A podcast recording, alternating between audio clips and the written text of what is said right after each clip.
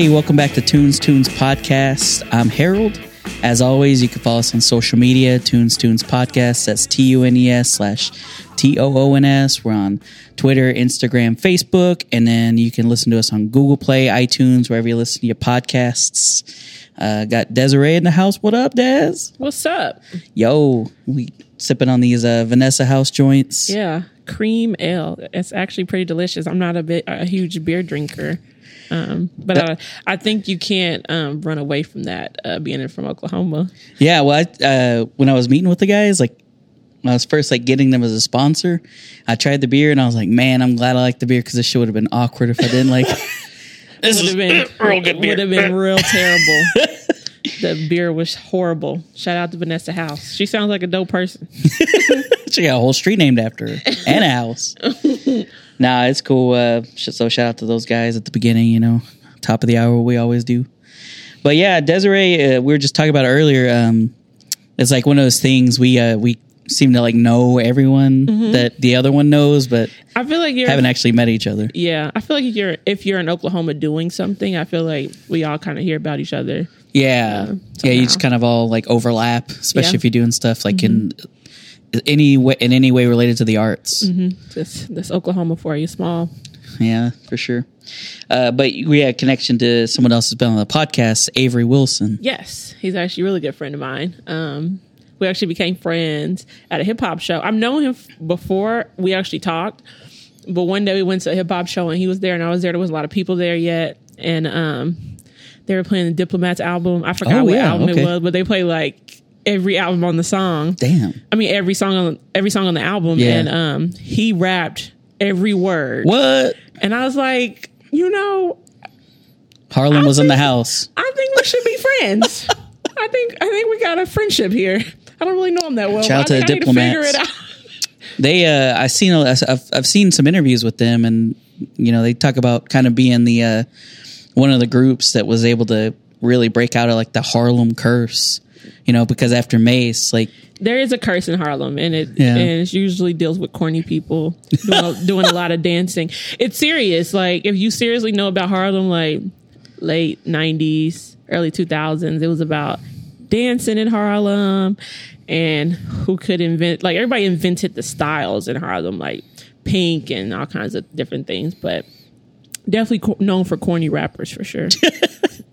well, those guys were trying to break, kind of break that uh, yeah, and cycle. make it cool. Yeah. him and Cam'ron. But no, that's cool. Yeah, that sounds exactly like him because I think we talked about uh, some of our favorite albums, and I was talking to him about "Come Home with Me," Cam'ron, and that was like one of the first CDs I ever actually bought with my own money. And so we just kind of went through our favorite tracks on that one, and we were just like geeking out on that. I'm kind of embarrassed about like the first CDs I ever really? bought. what was it? like, I was just like a little getting some dirt here. brat. Jesus Christ! I think I bought like Spice World or something. You might choke on your beer. Spice up your life. I, I had like an allowance. I was like, I'm buying Spice World. Like I'm buying Spice. It was. Hey, you got to start somewhere, right? I guess you do, Lord Jesus. No, it's funny. Like the, uh, you know, you don't really like when you're that age or whenever you're young. Yeah. it's like you're kind of a product of what everyone around you is listening to. You Mm-hmm. or know? whatever You- your parents allow you to yeah, listen to. and you haven't sure. really developed your own taste, and then you know you get older, you start branching out a little bit more Mm-hmm. and finding the things that you like and gravitating towards those. But that was kind of why I kind of gravitated towards that type of music because my brothers were always like listening to anti whatever that was. yeah, like whatever, just anything like uh like Sunday night slow jams. They listen to like Joe. Like I listened to Oh. Joe when I was a kid, and Your brothers was dating black women. they was yeah, they were. He wasn't. I have a he's a half brother, but he's my brother, you know. But we have different dads, and he's Anybody he's listening to Joe is looking for some black ladies. yeah, for he's sure. uh he his dad is Mexican, my dad's white, and so he's full blooded Mexican, and he just he loved the ladies. I'll say that much. Sounds But he was right. like very much like into Joe and like uh, Jaheim. Yeah, Oh Lord, Tank some maybe some of the stuff that you said here. I know you shout out to Tony, Tony, Tony on this. So I love Tony, Tony, Tony. But the thing is with Tony, Tony, Tony is it has to be with Raphael Saadiq. It is not Tony, Tony, Tony without them. And he left the group. So seeing them perform would be lackluster because because they're missing the integral piece. they're missing Raphael Saadiq, the genius yeah, that he is. So he. I think. I think Tony Tony Tony performed at the fairgrounds last year. I don't know why anybody want to go see that without Raphael Saadiq. It should have just been Tony Tony. It was They're just tone. they're down a t- tone deaf, more like it.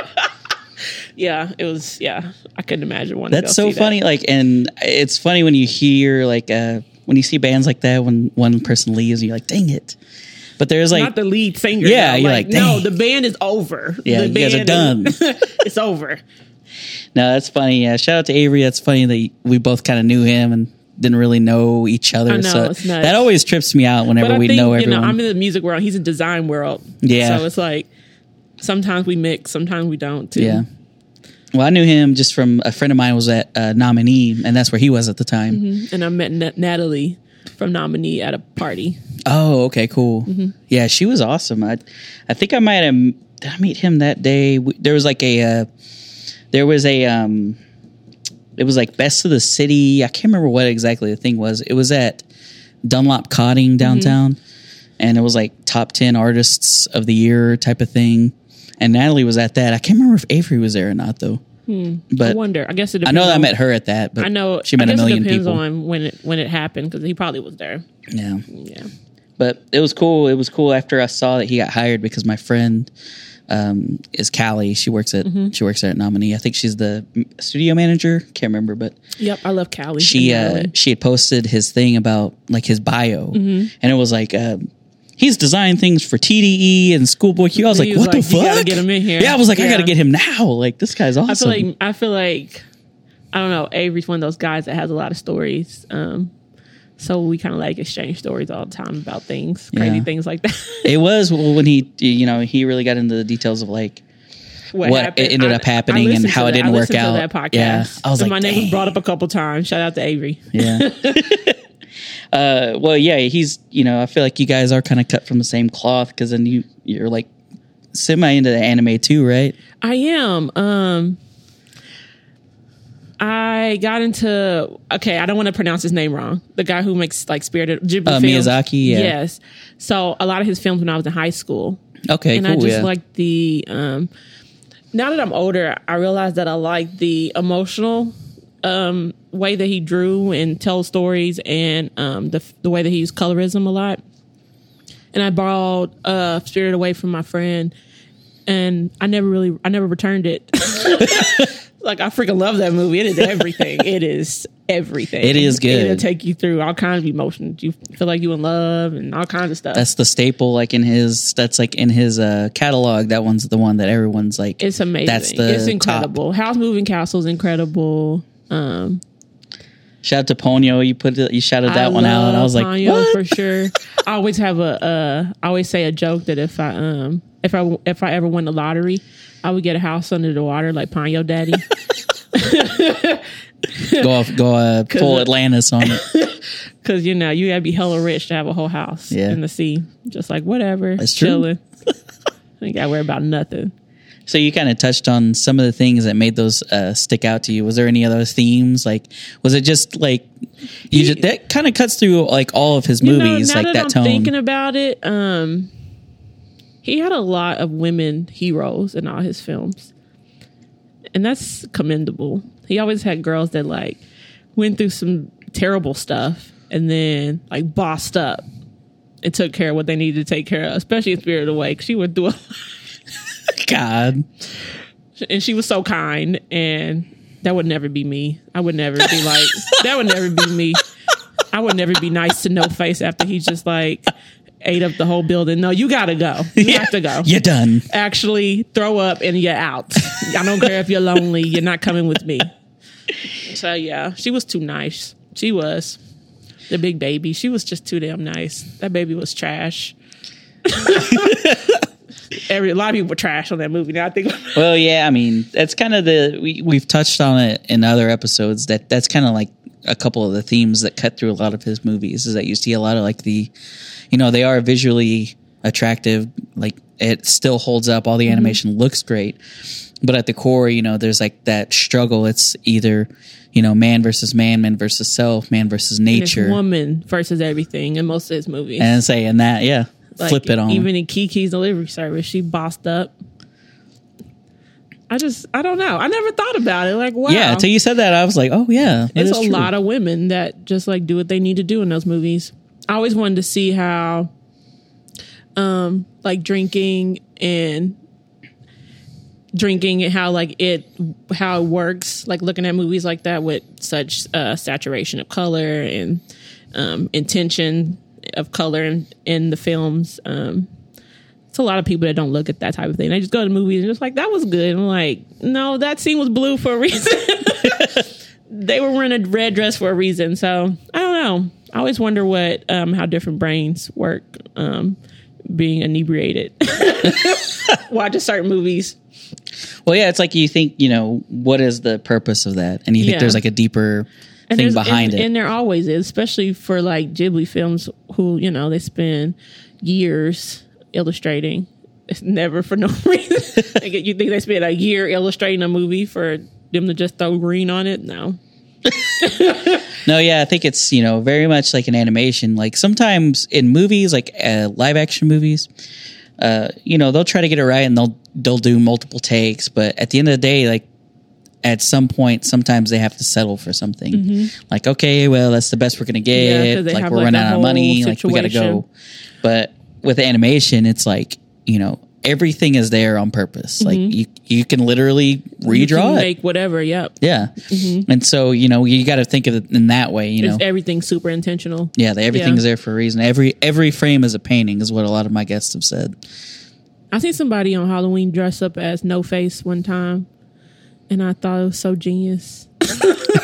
I've seen a couple cosplays of. it. I went to Wizard World Uh-huh. uh, last year, and we saw some cosplays of it and a bunch of different things. I saw a lot of guys dressed as Eleven from Stranger Things, which I thought was kind of goofy, but I actually haven't watched Stranger Things. I, Oh, really? I haven't. I know. I need to, but it's, it's all right. Yeah, it was good. I don't know. Netflix series just seem so lackluster. It's Yeah. like they don't have a true climax in none of their like Netflix series. It's Yeah. interesting. Well, it's getting real. It's getting really like saturated now, where like the ones that are actually really good are kind of um, catching some shit just because like they're putting out so much content.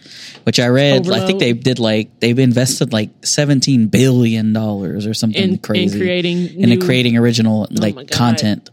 And so it's like, God damn. And so they're just like blowing that shit out. And so, well, that's just with anything, you know, you start churning out like at that level, the quality starts going down. Yeah. I feel like. yeah, I mean, I don't know. I just feel like I don't know. Maybe they. I feel like they're using some of the same writers or something. I don't know. I just feel like I never want to finish um, a season of things that I watch on Netflix. It's like an original. Yeah. Like I don't have the urge to be like, ah, I feel you. I, there's especially like, um, well, just anything with me, just because like I have so many shows now. Like, I'll have guests come on and give me like one or two shows, and like I'm like 15 guests in now, so I'm like, this is like 30 shows that people have told me to need to watch, watch. that I've never heard of, and I'm like, shit. yeah, I can see that. I can see that. And so that's tough. I try to give everything like one or two episodes or three episodes, but it's so hard to know. Like, what if something really good happens in the fifth episode and I didn't make it there or something? You know what I mean? Mm-hmm. So it's like, I feel like I don't want to give up on them, but I'm like, there's literally no way I can watch this, this many shows. Like, I'd be watching shows all day. Yeah, you would. But you know, shout out to sit down jobs. Boom. Like, what are you doing over there? Why are you laughing? I don't know. this design's funny. well, it's funny. Like I've, I've, like sometimes I'll listen to podcasts while I'm at work, mm-hmm. and I'm like, man, I gotta stop doing that because like I listen to. There's one podcast I listen to. It's called Boys Podcast, and it's like actually a guy I went to uh, UCO with, Robbie and his friend Josh. Um, they started this podcast like a nostalgia, so they talk about like growing up, and they crack me the shit up. Yeah. and like I'll just be like dying laughing at my I've gotten in trouble at work for laughing too loud. I People listen, are to, I listen to a podcast called Whorible Decisions. And it's not called hor- horrible decision. It's called horror. Oh, like W H O R E. Yeah, a bold decision. So I definitely laugh a Damn. lot listening to that. If you want to listen to something risque, Oh shit. I, I would NSFW. Uh, Yeah, no, I'm just kidding. it's, it's not PG for sure. well, uh, it, it's funny because it feels like, um, you know, I always kind of self-deprecate on myself, I guess, because I always say I'm like the basic bitch anime fan. Like, I really did. I mean, like I was like into like the basic things that were like on Toonami and so it's interesting to see where I've gotten now. has has been our gateway drug for a while. Oh, yeah, to get into definitely. Anime. Shout out to Nami. But I saw that you were uh, obviously like DBZ is one. Yes, was that just like a Toonami? Like you got home and that was what was on, or what? You know, I didn't get into it till, till later. I think because I had a, or no, I have an annoying older brother, um, so I kind of just didn't want to do what he was doing. Even though I did a lot of things he did, like you know, go to wrestling matches and write, you know, Stone Cold three sixteen on poster boards and, What? and pull up. But uh, but I I never was into DBZ until I got older and I watched it myself, and I was addicted to the Cell series. oh man, that was a good saga. Yeah. Addicted. I watched it like I didn't know what was gonna happen every time I watched it. Like Goku, Like, I didn't get know up, what was gonna up, Goku, happen. Get up! I know you're gonna get up, but just get up. Like You take it too long. yeah, and this is I'm like talking. This is my older self that I'm saying I watched this. Um, but yeah, DBZ's epic. Well, I feel like that's funny because that's one. I- It's just one that's easy to watch. You know what I mean? like and the- there's so much of it. I got addicted to it. I even started watching the shitty movies that had the shitty um Like- rock music during yeah, the fight scene. yeah. Return of Cooler and shit like that. yes. Yeah, Oh my god. Uh which I don't know if those are canon, but hey, we'll watch them anyway. It's I'll funny, like people like you'll put that shit out and people will watch it, like eat that I shit up just because it's Dragon Ball Z. I'm like, let me watch that. I will watch it.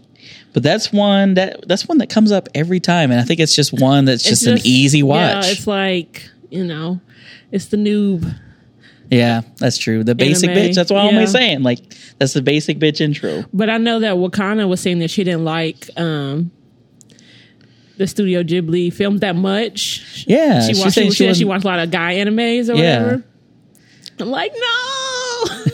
they need love. Yeah. They're everything to me. They were everything. She did say that. She was one. I think the the the one that was like some crazy one with like a girl that had like a magical ribbon or something. Uh-huh.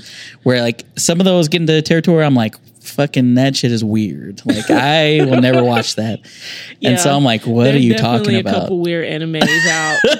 and it was funny is Avery loves this one card. I'm surprised he didn't talk about it. That makes no sense. It's like a bunch of cartoons that get locked in prison and have to like fight their way out. Really? He made me don't remember what watch it. I don't remember what it's called, Oh. but he made me watch it one time, and I was like, "What the hell is going on?" was it an anime? huh? Was it an anime? I think so. I think Huh. it originally I was. what that is. If not, it was definitely based. It was like based on anime. Huh. You know, a lot of it was kind of like the Boondocks. Is you Yeah. know. Might have to hit him up about that here in a little bit. yeah. You have to ask him because I remember the cartoon. The dude pulled out his arm and it ended up being like an automatic weapon. It was just What? weird. It was super weird Some weird. Tarantino type but shit. it was com- It was it was comedic. It was weird. Huh. It Well, was, yeah, some of those are like one. It's like it. Sometimes it feels like it's extremes. Like DBZ is like every like common trope that's in a show like that you could possibly have. Mm-hmm. But also- and then these other ones are just like, what the fuck is going on? Like, there's like two extremes. Mm-hmm. But then you see like things that we consider new, like Akira or um, DBZ, and realize how many things, or even Cowboy Bebop, how many things like branch from that. I don't know if it's like true. every trope, or is it just like this was the standard? yeah, like that. Those things are like the benchmark, Yeah, like example how of what it is. Animes Yeah. have that cool ass motorcycle with the cool ass red jacket. Hey. a lot of them. Shout out to Akira. Shout out to Akira. yeah, I mean it's cool. Like, and it was almost. um I don't know if you watched Ready Player One, but there was a. I want to watch that Okay. so bad. The way people describe it it's pretty dope. sounds like I need to be there. um, this doesn't spoil anything, but there's like a girl that rides a motorcycle, and it's like that's looks like Uh-huh. The Akira shit. It was like a mix of like the Akira and like Tron, and so I was like, Love oh shit. And so there's like some, there's definitely some like anime inspiration in that movie. So I was like geeking out hardcore when I was watching that. I need to watch it then. It's pretty sure. good. But yeah, we were talking earlier about Akira. It was just like that is a benchmark one too, and like you never know what the fuck's going on in the sh- in the I movie. watched that movie a hundred times, and I remember the first time I watched it, I had a boyfriend. We watched it together, and he was like, "That was the greatest shit I ever seen." And me and him were both like, "I don't know what's going Yeah. on." You got babies and dreams floating, and So crazy. I mean, Which one's Akira? is Akira showing up? Next thing you know, his arm is growing with veins, and you're like, "How did we get here?" I know it's I so it fe- it's like you start in one place. It's just like kid gangs, and they're just like Yeah, obviously then the bad kids. and then you got And then it's like, what the fuck? Like, how did we get here? yeah, yeah. I don't understand. That's funny. Well, Legend of Korra was one that you said that you're a fan of, and that one's come up a bunch of times too. Legend of Korra, the writer for that actually helped work on the Boondocks as well. oh, Um, tied to the Boondocks. yeah, but freaking Legend of Korra, whoever wrote that knew how to emotionally get people like grown ups to feel something. Hit you in the feels. Cause oh my god, I used to be like filled with tears, like watching a cartoon. Like, uh, like Korra has to figure this out, and she got to kill these people. like, she has to. Like, I've never. That's what I don't gots think to I've happen. ever had my had an emotional response to a cartoon like that before. at all the ones, Yeah. like was that the original one? the original. It was on Nickelodeon, right? Yeah, it was on Nicktoons, That's what it was. and I think I watched like the first two seasons. So yeah, I don't even remember. How many did they get into? I think they had like four seasons. Oh, okay. Yeah. I kind of yeah. Sometimes I fall off of those too. Like I've watched uh, that panel. we- You mentioned the panel we did earlier, uh, the My Hero Academia one. Once again, we have a female hero too. Sounds interesting. There you go. It's a lot of. It's a common theme coming anime. up in yours. Maybe I'll have my future daughter make sure she watch anime. It's a lot, it's a lot of representation. Yeah. um, but yeah, I was saying the uh, My Hero Academia. Like I like that show, but I just like haven't like caught up. I it's like on season that. three now, and I'm like I barely finished season one. Shout out to DVRs. I know. I need to get and a couple of my buddies have sent me their uh, their logins to like Crunchyroll and shit like that. And Uh-huh. I'm like, God bless. I literally, I, there's a lot of animes on Daily Motion. Oh yeah, that's true. A whole lot. I need to peep those. Watch them for free. Mm-hmm. There free ninety nine. Free ninety nine. Um, the other one that you mentioned that kind of made me laugh was Beast Wars, just because that shit don't hold up. it don't, but like so bad should- now. uh, okay, so my I have an older brother. I don't have any other siblings, so a lot of things that I do is because of him. He was so into Beast Wars, and it is so trash It really is. animation wise, right? That shit does not that hold up. literally two years ago, two years ago, I bought the season for him at Christmas, and he is 30, and he has never been so excited in his life. My God. Did it Like- like? Did you crush his dreams when he watched it though? No, I asked the dude, I went to, where did I go? Uh, Vintage Stock. I Oh, said, nice. Will I still enjoy this? He was like, I think you will. you fucking liar. Well, He's just trying to get that sale. My brother was very excited to have it. I said, I have a grown 30 year old man, and I remember him being so excited to watch it and buy the toys and transform them. So, yes, Beast Wars. Shout out to my brother. Man, that was um it really I mean like when you're watching it cuz I, I think it came on like real early. So like you watch it, in the morning like It before did. school. It was right before school, right? Yes. Like before Ghostbusters I used came on. Oh shit. I forgot about that cartoon. Um but yeah, I would watch that too and I was just like into the shit. Beast Wars. I was just like this is my shit. It used to be riled up, it's, but it's nostalgia. It may be trash now, but It's you true. know, nostalgia. And that was the same thing that the same way I felt with uh, a show called Big, Big Bad Beetleborgs. Huh. I remember it, It sounds was like familiar. a it was like a knockoff of Power Rangers. Okay. But I went and tried to watch watch it back because they put it on Netflix. I Mm-hmm. was like, oh shit, Beetleborgs is on here. and like I literally couldn't even get like a couple minutes in. I, was like, this is fucking trash. though. You know, think about all the things we used to watch when we were kids. Samurai Pizza Cats. I remember that. I used to watch shit out of that. SWAT Kats was what I remember. And I remember Gargoyles. bananas in pajamas. Oh man, that's a throwback right there. They used to scare me. Why were we watching grown people in banana costumes in pajamas? Walking It was a kids show that they put out, right? First of all, that is indecent exposure. They're male bananas. ain't with trying to see your banana. pants on and, and whole. No, it's disgusting. you should go to the grocery exposure. store. Well, they had their peels on. grocery store banana heads. Lord Jesus, shout out to cartoons that made no sense. Why was that like that was like a kid show though? It was Like who thought of that premise? Like we should get these giant ass bananas. You know that you know And that rhymes with field pajamas. Studies. They had some little kids in the rooms the other day was you know pay attention. they probably did. They did. They had sat that movie up in a couple of daycares. The kids they love it. I don't know what it is. I don't know what it is. We're gonna make to millions. that, All we have to do is put fruit in pajamas. It's just popping off. yeah. the wildest. Oh my god. Um, that's funny. Well, the uh, the show that you were like made sure that we talked about the Boondocks. the Boondocks. It's so good. I uh, It is so. it's crazy. risky. I know. I just texted you the other day because I watched the Martin Luther King episode. Which is the one of the riskiest I know. episodes. and I was like, "Holy shit! I can't believe they like played this on Cartoon Network." It's it's amazing because you ever listen, you ever go back and watch something and you think, oh, this came out at the right time because Yeah. If it would have come out today, it Oh, that would've never flown. It, it would have had three episodes. It would have been marches. It would have been. Marches. it would have been marches at the Cartoon Network headquarters in Atlanta, wherever it is. I think it's in Atlanta. Yeah. it would have been. It would have been over. It would have been over. Oh, yeah, they would've Aaron been- McGruder though had worked for like four years trying to get that picked up. Wow. He has, he was doing a comic strip and he didn't think people cared about it until when he didn't do it. And everybody's like, "Where the fuck did it He go?" he did a comic strip in like a newspaper and then he ended up moving to the Source, which is a huge hip hop platform. Yeah. And um, yeah, he didn't think people cared about it, and then he found out people did, so he started writing a pilot for it. It took a forever to get picked up. Yeah. yeah. Well, he did. I mean, he's like a man of many talents. He also wrote Birth of a Nation. Like he was a a writer in his own right. Like Yeah, he's- if pardon the pun. no, but he just like he did he did so much. Yeah, like I didn't even did. know he worked for the Source. So I was like, what? Well, he he wrote he wrote the comic strip in the Source. Oh, Yeah. okay. See, I didn't realize that. But yeah, it's funny. Like, and even like the cast, like you can see so much influence like from the culture, and just Regina King plays Both. both brothers. And, yeah, it's funny though.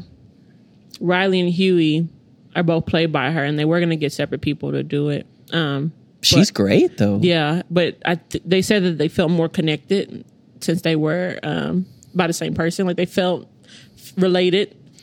Well, if you feel like she can really like, you know, just drive it home because, you know, it's inside of her. like It's she's inside really feels it. She said that um, Riley was the funnest to play, I bet because but he's Huey was acting the a most fu- fulfilling.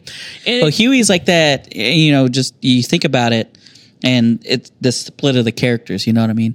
It's like the polarity of it because Mm-hmm. Huey's very much like the intellectual, like the moral compass. And um, speaking of anime, Aaron McGruder really loves Samurai Champloo. Yeah, you can see. I think you see that influence. A lot. Yeah, on the two people in um, Samurai Champloo, they supposedly are just like Huey and Riley and how they bicker with each other and fight with each other. Yeah, I think that's kind of one of those. Um, it's not like a corny thing or like a played out trope, but it, it's just a solid uh, I think it's plot a, point. You know what I mean? I like the, like the the duality of the, the brothers. duality and well, a lot of black people would call uh, righteous versus ratchet.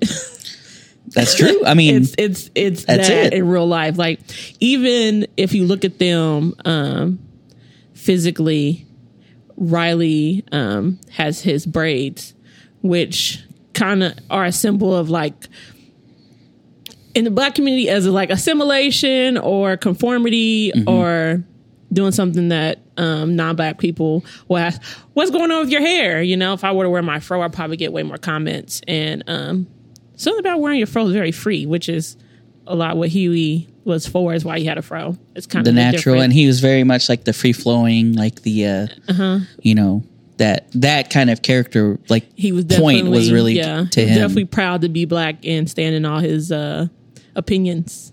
Yeah. and then his brother just acting a donkey.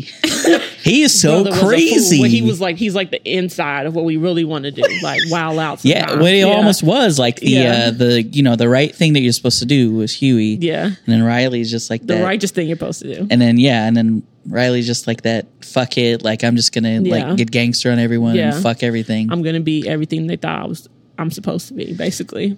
but the cast, even like there's so many connections with the cast. Like Regina King was in Friday, Mm-hmm. and so was uh, John Witherspoon. John Witherspoon. He John Witherspoon makes a lot of um, uh, comments throughout the throughout all of the seasons about Friday. Um, There's some uh, yeah, some Easter eggs there.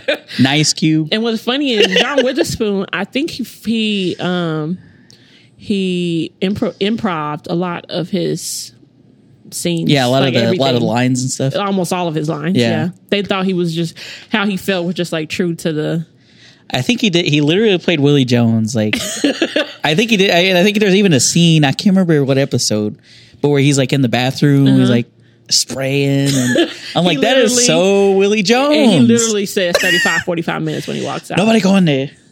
About 35, 35, 45 minutes. but that is just such a class. And then Regina King was in um, Boyz n the Hood too. So I, we just watched that at the Tower not long ago. She was with Ice and so, but she's in a lot of stuff, like a lot of those '90 ones, Higher She's, Learning uh, or uh, definitely yeah, well Poetic Justice. black actress black film um she i think she even directed a couple things so yeah Many talents. yeah i think she i think she directed some stuff that came on abc so yeah Um, but yeah, I just remember when I first heard that she did both. I was just like, "What? a woman this is both. crazy." yeah she needs to do more voices voiceovers she is funny, and she is really good. She is so good, and like her part is so small in Boyz n the Hood, but it's just it's funny. it's- but it's memorable yeah, whenever uh, one scene is whenever um, it's uh, Doughboy's when he gets out of prison, his party, and they're uh, everybody's like Mm-hmm. cookout in the oogling over him. He got boyfriend or he got girlfriend. did you were you here when they played Yeah, I was here. I was i here i was here Oh, okay. when we didn't see, like we didn't even know. didn't even know That's crazy. that yeah But I was dying laughing just because she's like, that's so like the attitude, you know? what I Yeah. mean? She just, she's like, yeah, and then she just laughs and like gives like, Boyz n the Hood. yeah. John Singleton did that movie with no money. A lot And of the people that were there were just there. They weren't paid extras. That's crazy. They were just living their life. They just came through, came through for the party. Um, what was the other scene that she cracks me up in? When she finishes the 40 on the porch, it's such a small scene. But he's just like, you better walk your ass to the store with that. that shit cracks me up every time. That is such a funny scene. And it's just like such a small part. Just because she dusts that 40 It's and he's like, you better walk Well, your it's ass the funny how you watch Boyz n the Hood and like the, I think the first time you watch it, nobody laughs, but the you watch it a couple more times, you start laughing more. I think it's so serious. funny. I feel like it's so serious at some point, and then it's like I think it, I mean, it's just an accurate description of what it's like to grow up to grow in an up area like yeah, that. in California. Yeah, definitely. And just even like on the smaller scale, like I grew up down on the south side, you know, and it's just like you know, it. there's parties, there's and you know people that get killed, and it's just like this definitely- is crazy. I feel like the more ethnic the neighborhood is, the more black parties you're gonna have for sure. well, we uh, I grew up in a predominantly Hispanic neighborhood. I live off mad of black parties. yeah, so I live off of like Southwest 29th and Agnew, Mm-hmm. like that area, kind of by Griders. Anyone that knows Southside knows Griders, so I'll just say that as I a landmark. to. I grew up um, on the east side. okay, over Yeah. here by the Capitol. Uh, yeah, I kind of closer to I thirty five, but yeah, Okay. But it's just funny, like when you see that is literally like shows like this, and then movies like Boyz n the Hood are literally like slice of life. You know what I mean? Mm-hmm. It, it's like what it's like to look into a neighborhood and to a way of life for like a day. Mm-hmm. And I think he, like John Singleton, so, like really captures what it's like. Like it's so accurate. yeah. It's interesting too, like the timing and they and the fact that it was allowed four seasons. It still blows my mind because like to like um, Adult Swim still had a very young viewership age. And it was some wild stuff going on. I know. I remember watching it like, Like, when, wild. when it was It was, on. I watched like- it and I was just like, "Oh, this Like, is have you ever went back and watched show. Rush Hour? Yeah, It is so politically incorrect. Have mercy. well, they have a Shout out to my Asian community. Jackie Chan out cussing people out and getting his and, ass and, kicked. yeah, and having racial slurs thrown at him for however. Like, oh my god, I can't believe we used to watch this and just like not even think. Not even think about it. Yeah, and it's so crazy, like how different it is now. But Yeah. I think there's a lot of weight to what you said. Like the Boondocks would not fly. it now. would. It would Like, never.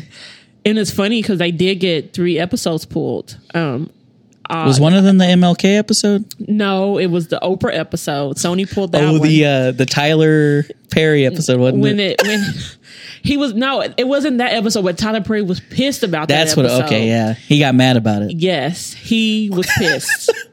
Super pissed. I can They- imagine why. They even like he was so pissed that they had pushed the um because they had did like a trailer for the new season and they showed that um that episode like part of it Yeah. and they pushed the episode halfway back What? through the season Just because of him just like 'cause- complaining and about they it? changed the name of the guy to sound less like Tyler Perry because you know they kind of mimic names on there to not so that it didn't get so much flack but um that shit was still an risky episode though. where they were trying to um they were trying to rob uh, Oprah or kidnap Oprah and they actually opened up the door and it ended up being um Bill Cosby. oh my god. yeah, it was uh That's super relevant. yeah, it was Gin and Ed that were played by Charlie Murphy and Samuel Jackson. You remember? Which is wild because because Charlie Samuel Murphy. Jackson and Charlie Murphy Murphy have the blackest voices you've ever heard in your life, and those guys were hella white, which is hilarious. Well, I think it's just he. They just McGruder, Aaron McGruder, like is just so good about doing like that. Because like you, if you have guys like that in an episode, you ex, you like you kind of think you know what's going to happen, and they do the exact opposite. And you're But like, yeah. fuck, flip it on its head. Riley was out hanging out with them doing bad stuff, which he did a lot in the first season. He did a whole lot of that, hanging out with Gin and Ed, and uh, yeah, he was. They were robbing people, and they thought about robbing Oprah, and they go up to her studio, and Bill Cosby's in there, and whoever played Bill Cosby's voice, It was um, he Bill Cosby the hell out of that. I think it was. Uh, I think it was. Um, I thought I had a note about it.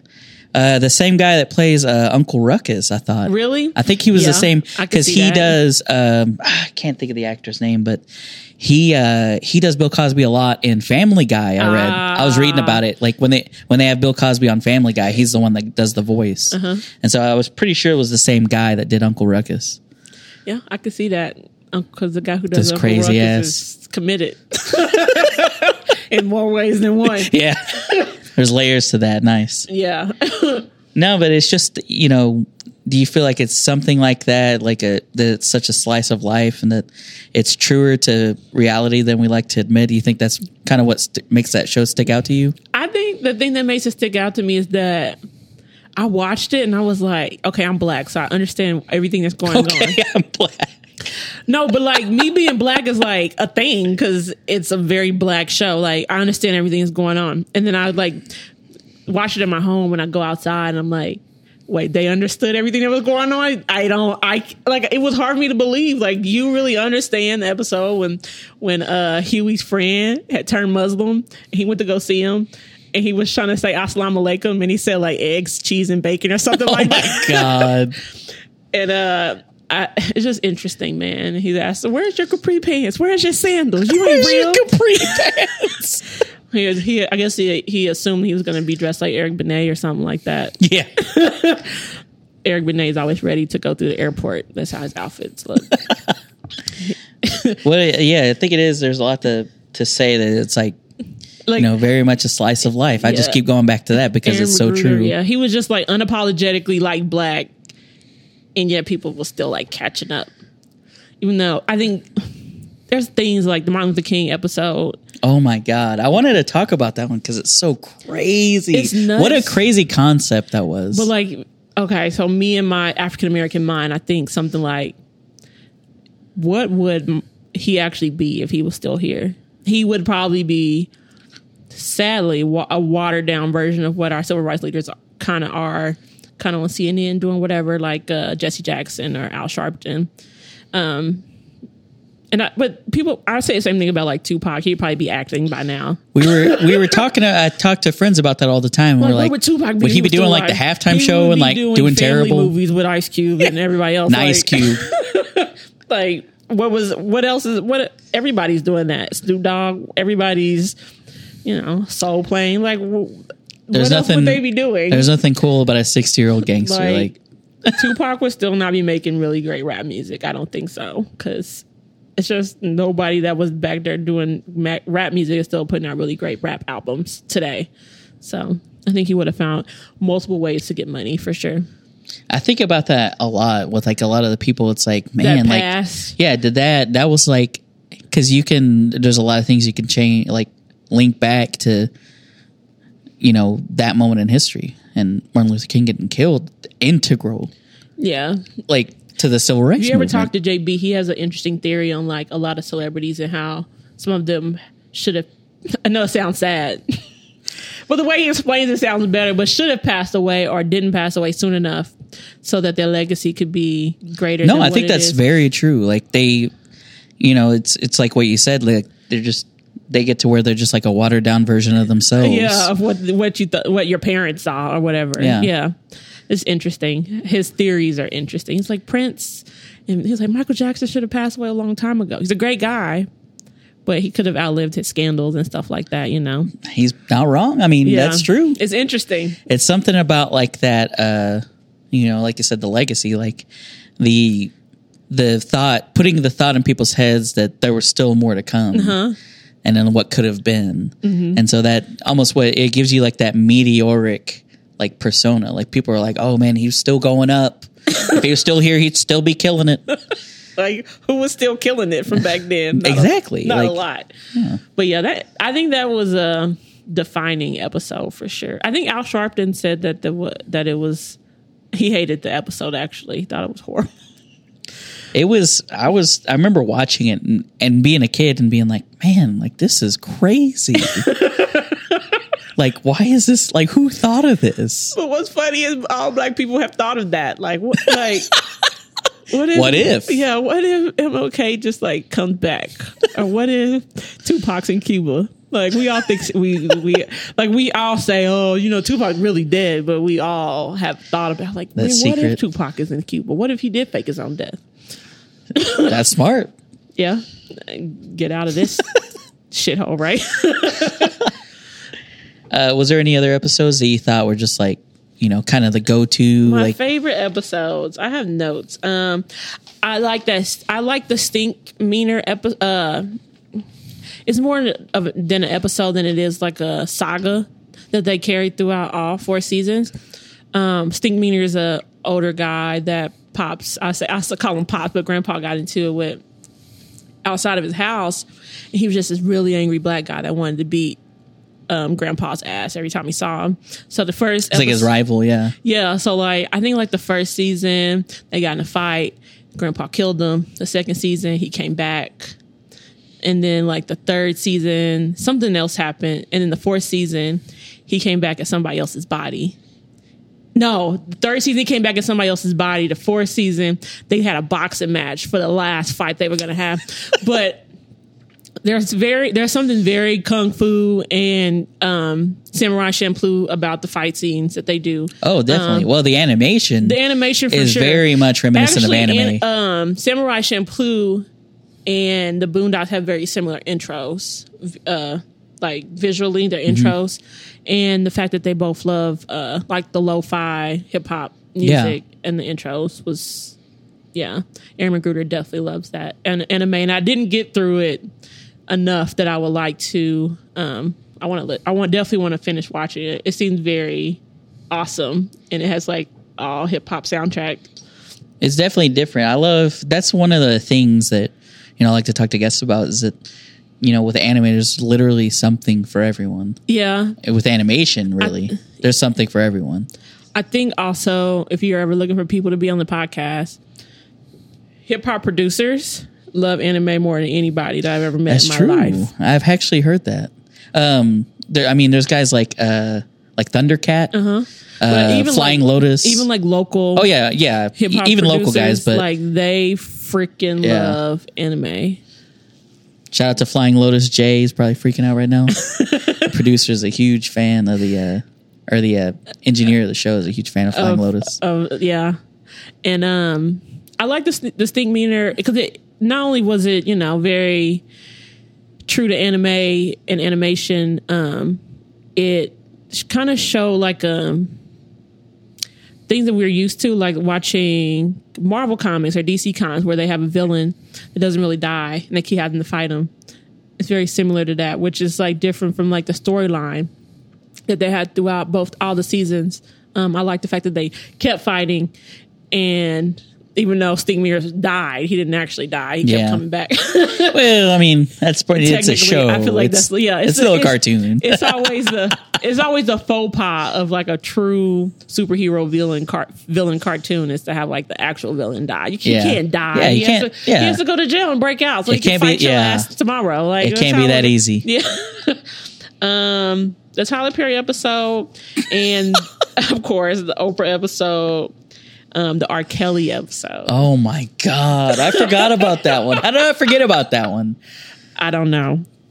I'm not sure. That is so crazy, and it's crazy how many of those things like are still true. Yes. around today. and how like how we're still talking about like the Cosby thing, even like shit. Oh, God, yeah.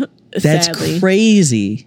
Yeah, freaking R. Freaking Kelly. Um, I remember when everything came out about him and like his like sex ring or whatever he was running. I was like, God damn. and the fact that Aaron McGruder had a personal beef with the executive producers and owners of BET.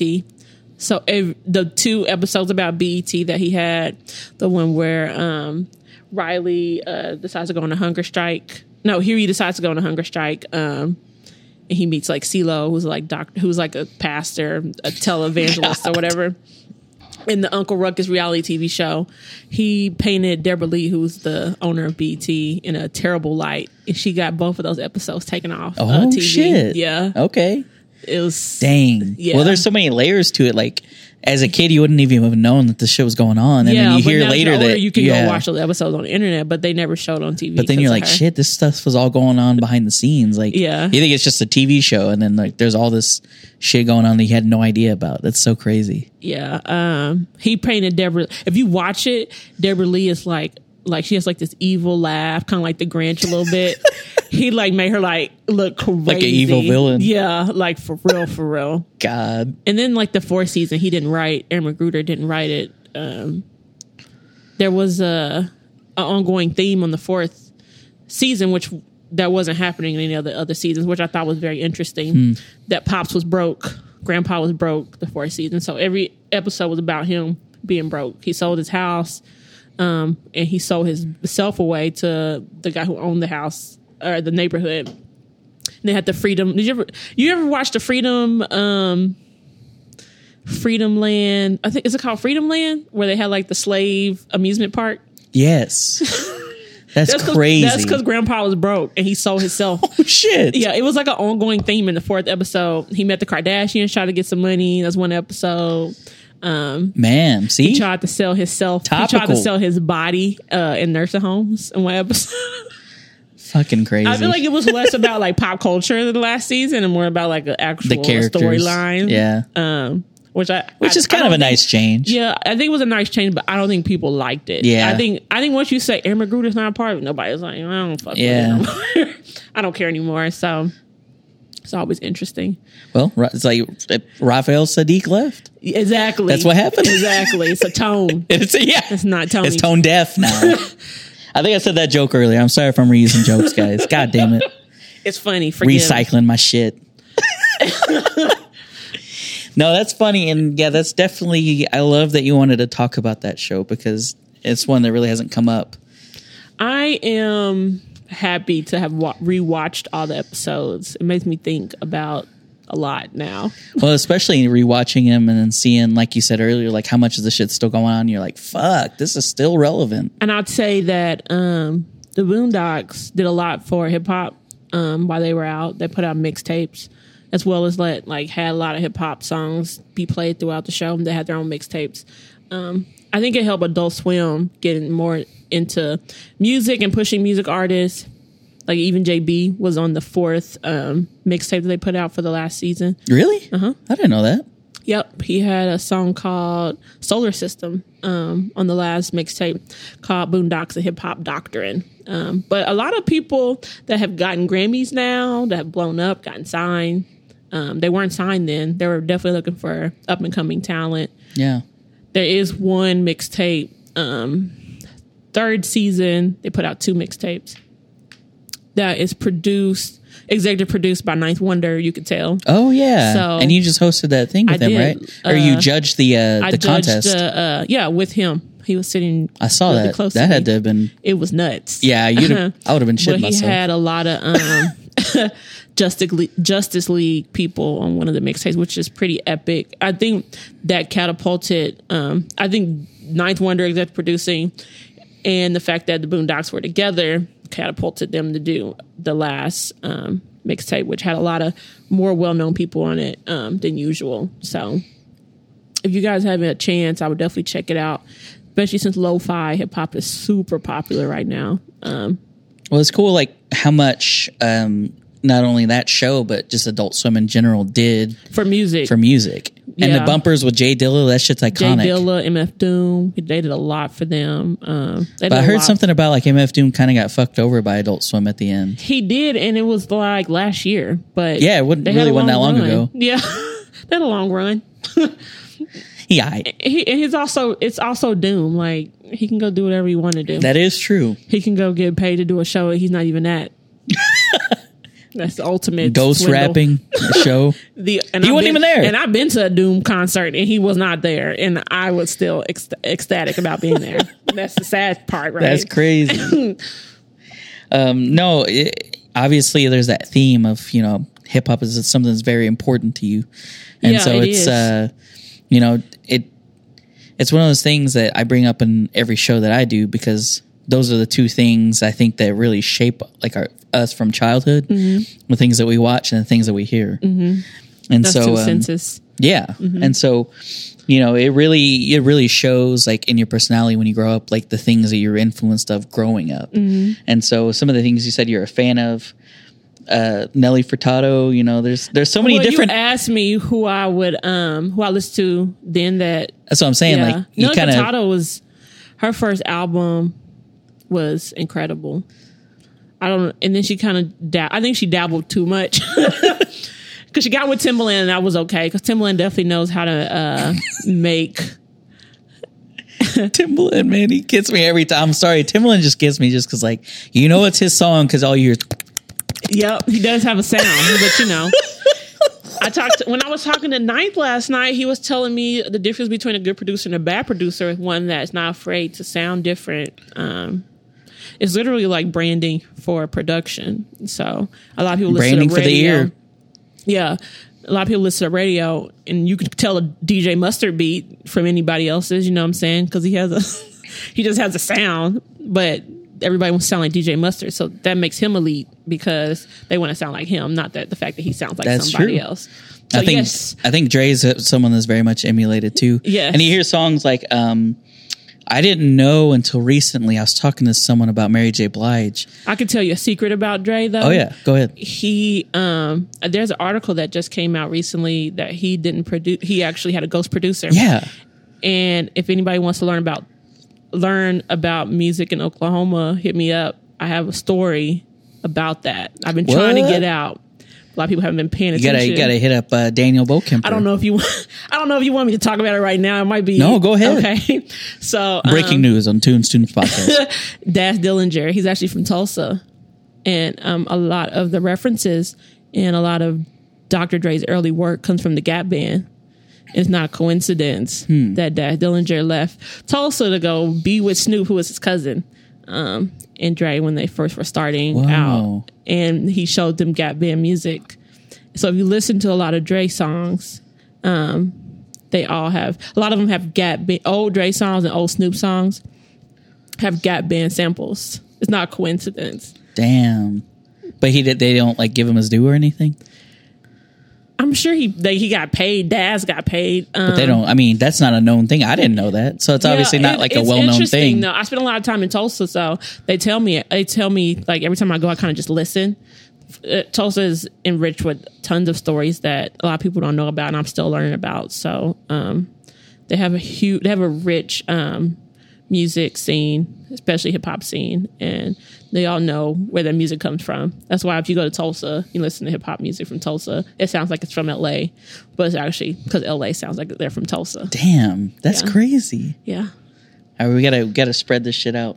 I'm trying. Get it to Daniel Bokemper for sure. That's our sound literature today. we'll get that shit out. I'm trying.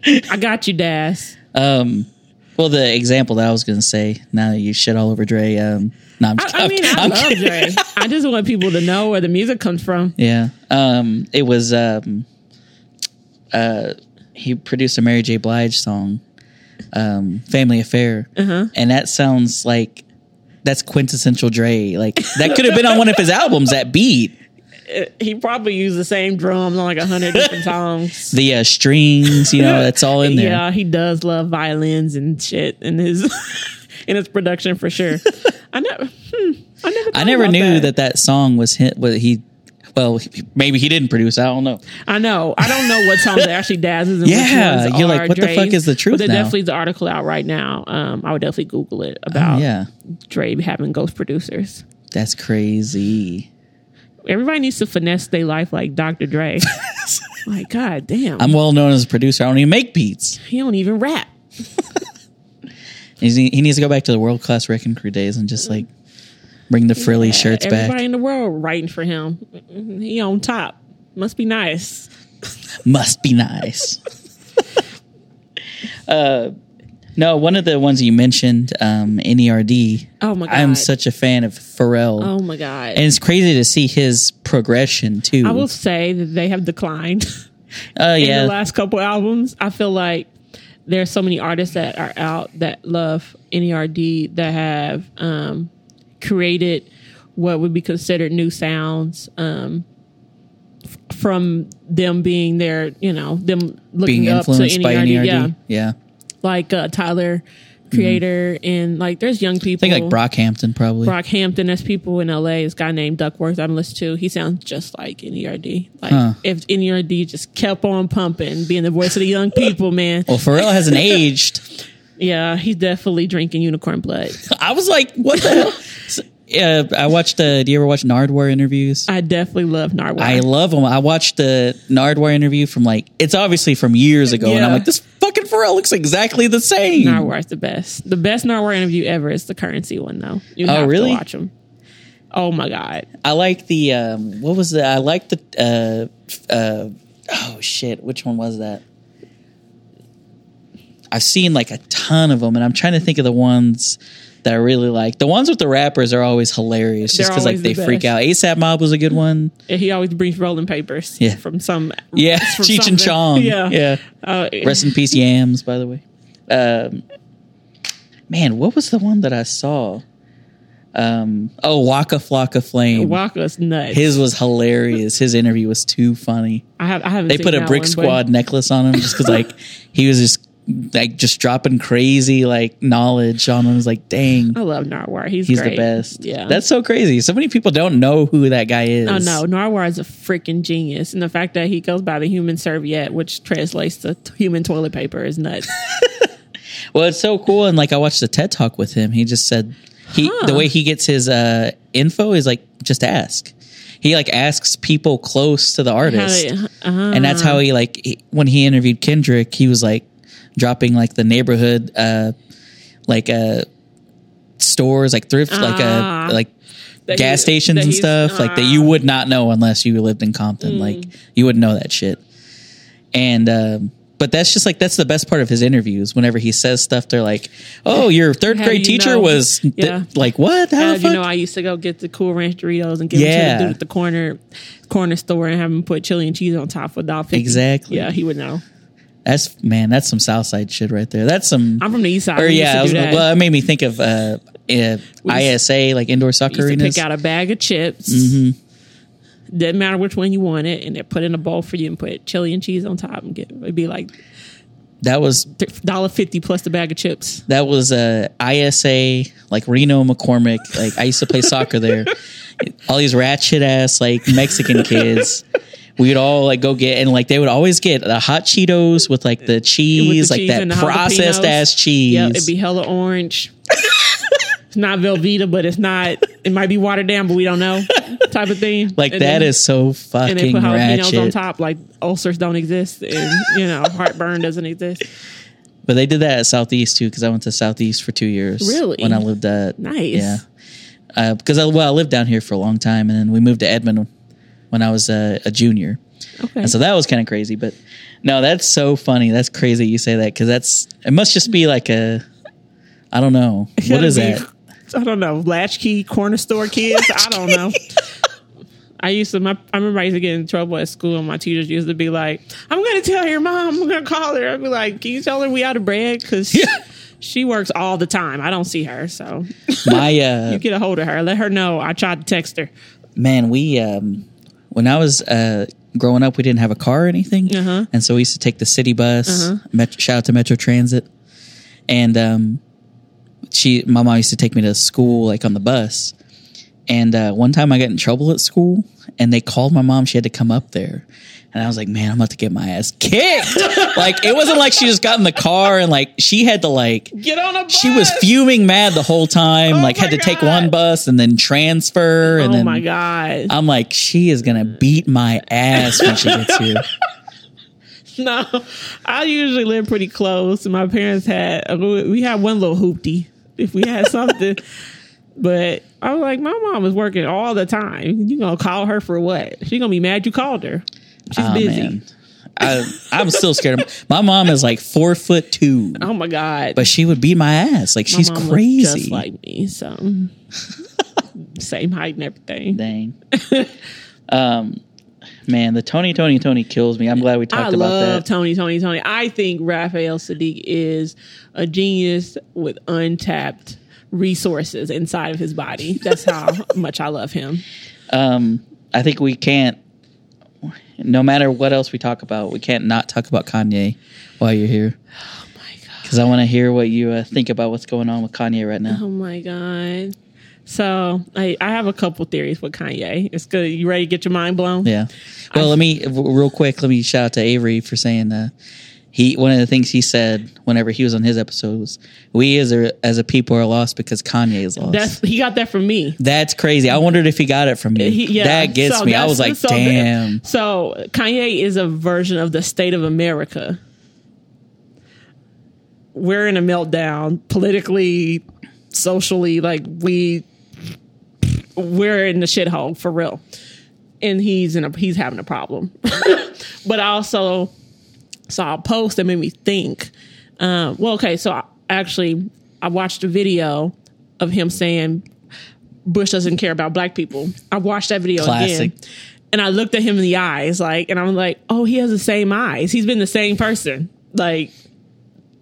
For us to sit here and think he's not, he's no, he's the same person he was back then.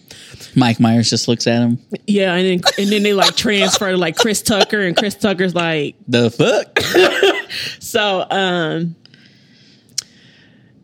there was a there's an idea. Is Kanye evolving or is he devolving? oh, damn. I don't know. It makes you think. yeah. Like he literally posted a picture that said, Does it look like I'm in a sunken place? And it looked like he was in a psych ward, which is kind of below the sunken place. I like saw. Um, I saw. Uh, oh my god! I just like you're in a very nice house with padded rooms. I just blanked on the director of Get Out. oh, um Um, anyways, yes, Uh, we know who you're talking about. he quote about. tweeted and said, Yeah, uh, he's- he's- working on G- Get, Out, too. That Yeah. shit cracked me up. But I was just like, does, I- does it look like I'm in a sunken place? Absolutely. It- Where's your children? Peele, right? Jordan Peele. Yes, he has three kids. Why did he take a picture of an all white room, all white hallway? It's Yes. cryptic. You do look like you're in a sunken place, actually. Yes. So, but it's all to sell an album that I hope he doesn't talk about bleached assholes in, because I can't take that again. I remember when that album came out and it was just like, what? I didn't. I missed the old Kanye. The whole. I wasn't mad at the song personally. It was just the fact that it came right after "Father, I Stretch My Hands."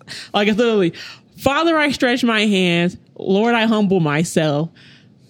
Her asshole bleach making on my shirt. Like, what kind of? what exactly is going on, Kanye? Are you talking? He to plays Jesus? both sides. Or are we? Are we shaving booty holes? I'm not sure. I'm so confused. He's just taking care because it's just grooming is important to him. Is, is what he's well rounded. Oh my god. you are what you eat, I guess. Anyway, uh no, I'm just kidding. oh, you nasty boy. So do you think he's evolving or devolving? I man, I don't know. he might be he might be a, a whole anime character right now and he might be going super saiyan and we may not just be Going Super Saiyan, that's true. He's uh creating the spirit bomb right He now. on might be, or he might be like a Pokemon. It might be like levels. He's about to evolve then. um, i i kind of, you know, I do like talking about like artists that are like in the city, Mm-hmm. but I don't know if I really like using the word like local artists because They're just from here. yeah, artists that great happen to be from here. But one of the ones you mentioned, Lucas Lucius Coldstone, I know, crazy name, right? he was my neighbor. Really, I lived next door to him in He's Edmond. a great guy. He's been working really hard. He's really Chris, humble. right? Yeah, Yeah, he's really humble and he's been working really hard. He makes a lot of music um, and produces a lot. yeah. Day one music.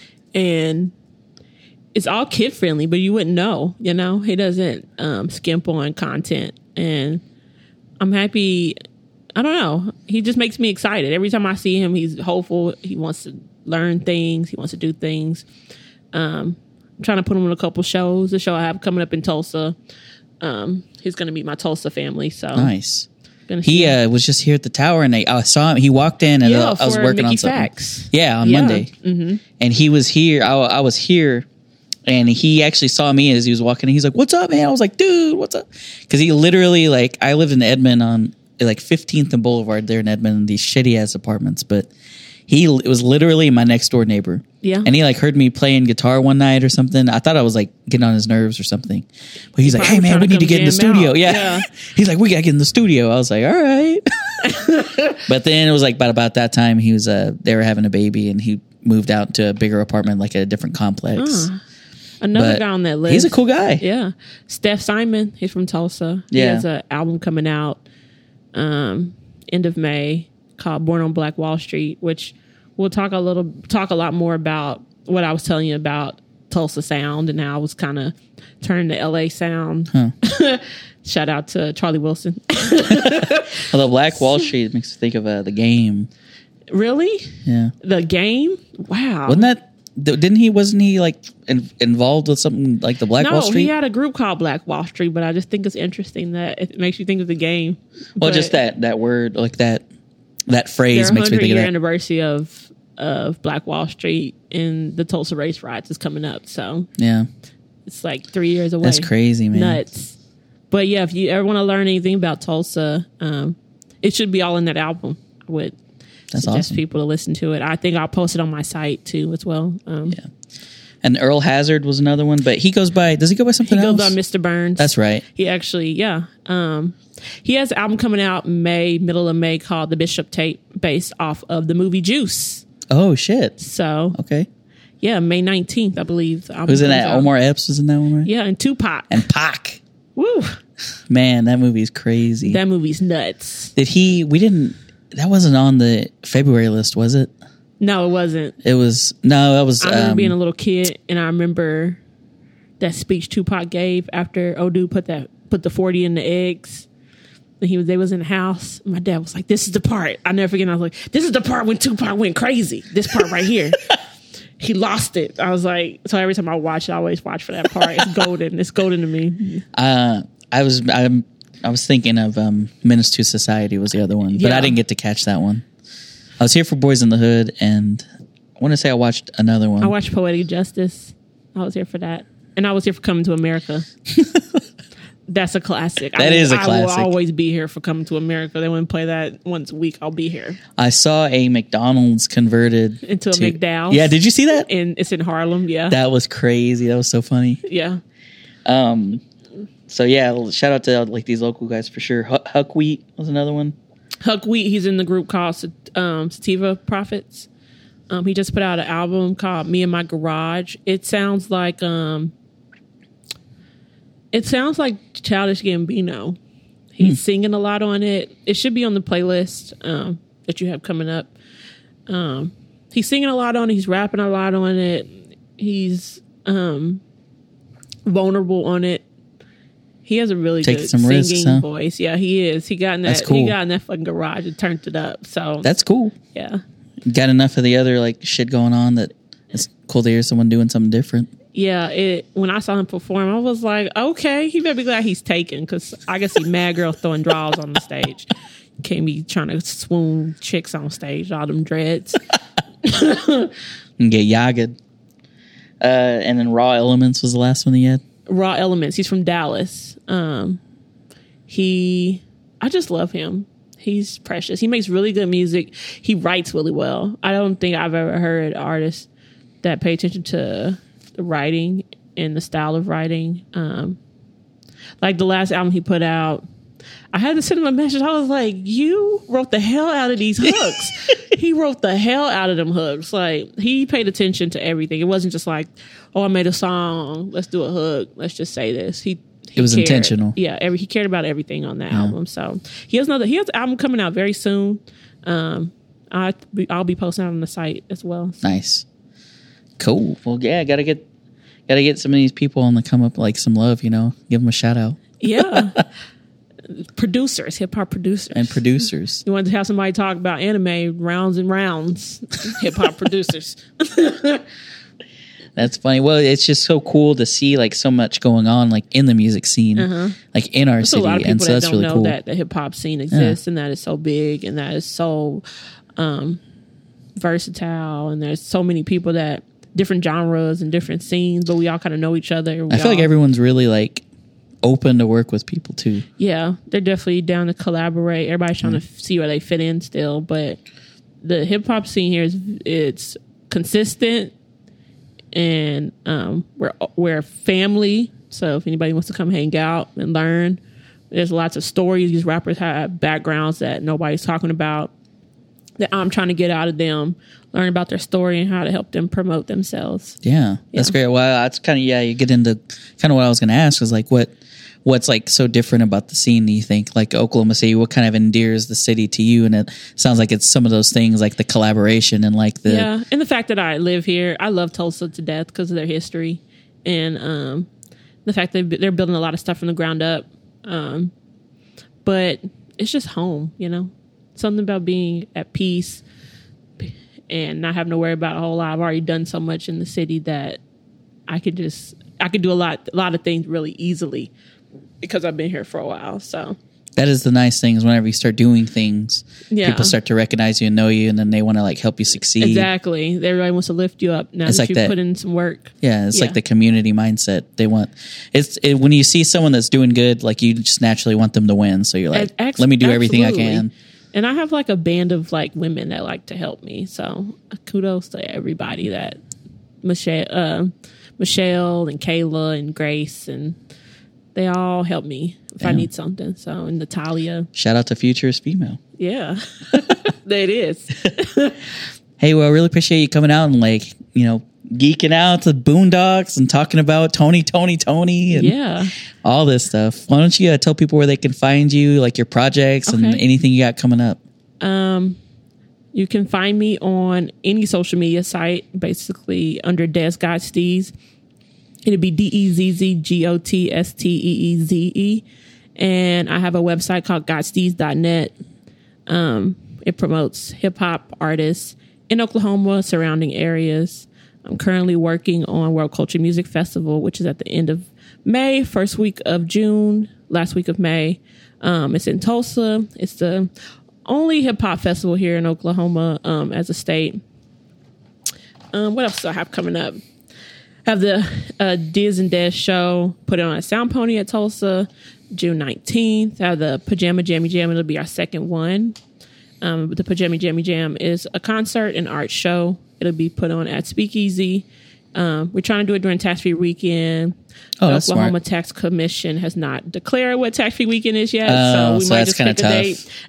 yeah. Um, also have a content and um, social media voice class coming up um, for people that want to learn how to get the most out of their content and um, their voice on the internet. Coming up, I think we're going to do it with Michelle Bowie.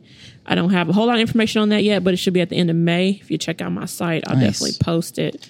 and we'll be sure to share it on like the page and everything too. Yeah. Shout out to Um, Michelle too, and Norman Music Fest. And I also have a podcast called The Rap where we talk about music, music business, local stuff. Um, and it's spelled T H A R A P. We're on Google Play right now. You can always go to and andgotsteez.net.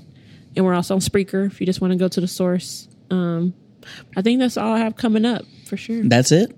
Just all those things. a hundred things. I know I'm working on a million things right now. That's funny. Check out, just keep checking out the site because I feel like You're like always updating every it. Th- things change every single day. I have some I have some videos coming out soon about um my inspirations in music biz and things like that. So if you check out my socials, you'll see that. Definitely. Hey, and you got good at spelling that God Steez. I still, I still struggle with tunes. And I have a lisp, so I That's feel some type of crazy. way, but it's a lot of Z's. Des Godsteez, add an E on the end. That's funny. You Type in Des Godsteez in Google, everything Hey, will you pop can find up it, that yeah. I've done. Well, as always, guys, you could follow us on social media, Tunes Toons Podcast. That's T U N E S slash T O O N S. You can you can make me laugh. Quit looking at me. you got this.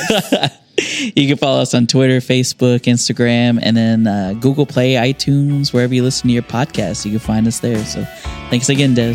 Thank you.